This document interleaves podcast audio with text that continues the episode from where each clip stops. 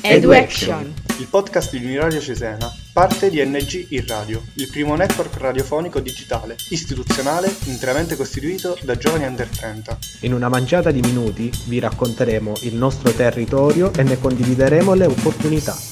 Ascolteremo e impareremo da persone, giovani e meno giovani, che sono per noi e per tutti piccoli, grandi modelli positivi. Questo è EduAction.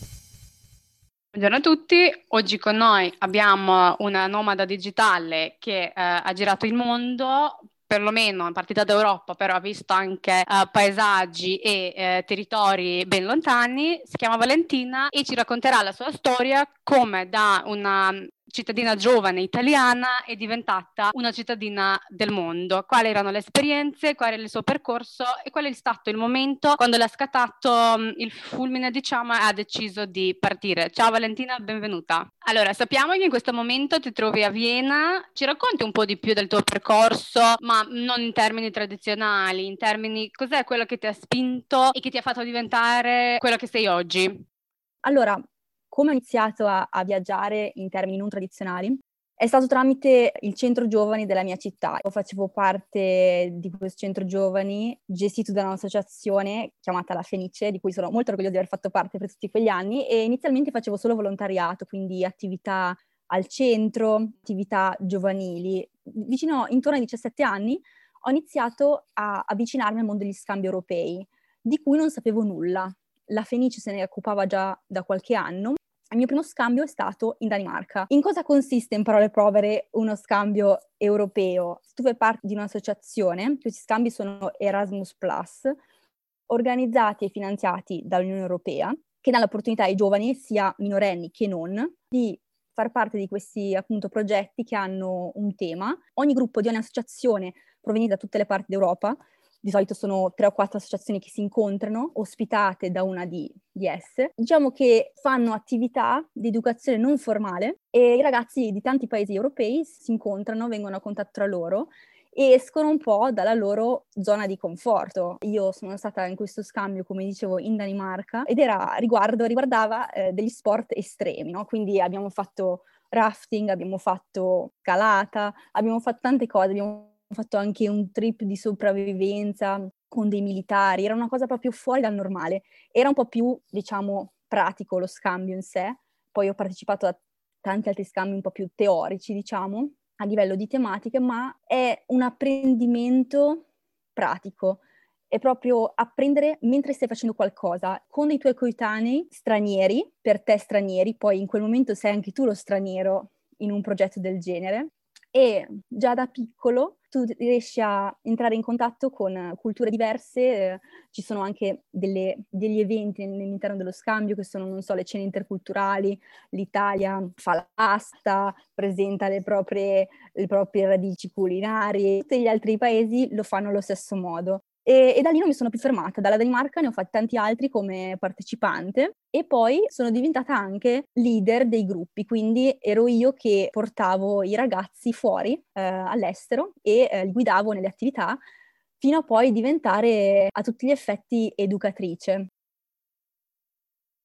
Un racconto molto interessante, specialmente quello che esci uno scambio europeo, un corso di formazione europeo con tecniche di formazione non formale, diciamo, ma passando da partecipante, diciamo, dell'avventura di adrenalina in Danimarca fino alle tue di avventure come formatrice, cos'è quello che ti ha colpito di più nel mondo dell'educazione non formale rispetto magari all'educazione formale e cos'è quello che ti ha fatto rimanere colpita dal potere di questo tipo sia di scambi ma anche di mo- modo di imparare? L'educazione non formale è un apprendimento innanzitutto immediato. Grazie alle attività, dei giochi, anche appunto delle attività ludiche, ragazzi di ogni età eh, possono affrontare dei temi che possono essere anche importanti per loro della vita quotidiana o eh, ambiente, sostenibilità, integrazione e è un apprendimento molto attivo e proattivo. Questo mi ha stupito da subito e mi ha incuriosita da subito perché è chiaramente molto diverso dall'apprendimento a cui siamo abituati nelle scuole, che è un apprendimento frontale, la maggior parte insomma degli insegnanti spiega e gli studenti passivamente poi ascoltano e vanno a studiare a casa. Invece negli scambi europei mi sono resa subito conto che era un approccio molto più attivo, quindi lavori di gruppo in cui tu magari sei anche leader in certi casi, prendi delle decisioni, quindi sono, insomma, è un approccio totalmente diverso che secondo me aiuta anche eh, da quando sei ragazzo, ti aiuta ad affrontare la vita e il tuo percorso in modo diverso. A me personalmente ha cambiato tanto. Bene, ma in ottica di ehm, diciamo crescita, come dici te, ti ha cambiato tanto, di crescita sia personale che professionale, da questo punto di vista che se non ero e correggimi se ero, sono più di tre anni che diciamo non sei attivamente coinvolta in questo mondo, ma sei coinvolta nel mondo del lavoro e stai attivamente lavorando, insomma, um, creando il tuo, il tuo, percorso. Cos'è quello che a tuo parere ha influenzato di più il tuo percorso e se consigli queste esperienze europee sia come partecipante e magari anche come trainer, come formatrice, agli altri giovani, qual è la spinta che ricevi? La la spinta degli scambi europei è uscire dalla tua zona di conforto. Per esempio, io non sono mai stata una ragazza particolarmente timida, ma fare parte di questi progetti ad aprirmi ancora di più, a non avere vergogna a, ad aprire una conversazione con una persona estranea, a fare sempre il primo passo. Questo a livello personale, quindi mi sono molto aperta, sono diventata molto più estroversa, più di quanto già io lo fossi. Professionale eh, direi che ti sviluppa un senso critico anche importante, che penso che sia un, un aspetto rilevante nella vita professionale di una persona, e ti aiuta anche nell'accettazione, nella tolleranza. Eh, quando tu già da ragazzo vieni a conoscenza, vieni a, eh, a, contatto con realtà e culture così diverse dal, dalla tua, è inevitabile che questo ti cambi, sia a livello personale che a livello professionale. E poi il punto di vista chiaramente da partecipante a educatrice cambia, ma soltanto su alcuni aspetti, vedi soltanto l'altra parte della medaglia, ma alla fine si fanno sempre le stesse cose e l'approccio è sempre lo stesso. Bene, per concludere, mh, mm, ti chiederei di condividere con noi un episodio oppure un aneddoto oppure un messaggio che vuoi uh, lasciare, vuoi condividere con i giovani che forse non hanno ancora vissuto queste esperienze, oppure che avresti voluto sapere prima di iniziare ad entrare in questo mondo?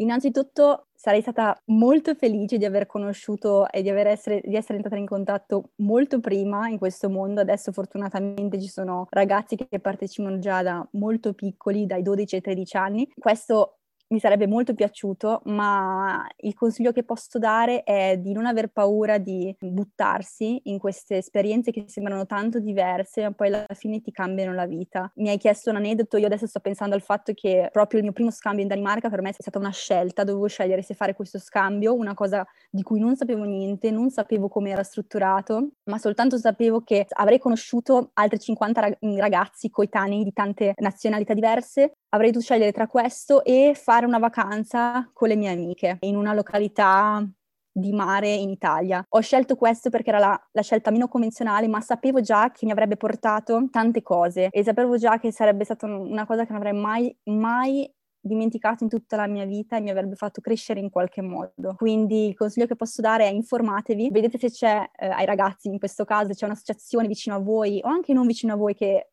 faccia questi progetti perché vi cambiano la vita. Perfetto, grazie mille Valentina e noi ci aggiorniamo nella prossima puntata. Questo è EduAction. EduAction vi dà appuntamento alla prossima puntata. Questo progetto è finanziato dal bando ANG in Radio più di prima dell'Agenzia Nazionale per i Giovani con fondi del Dipartimento per le Politiche Giovanili e Servizio Civile Universale della Presidenza del Consiglio dei Ministri e dal programma Erasmus Plus dell'Unione Europea. Edu Action.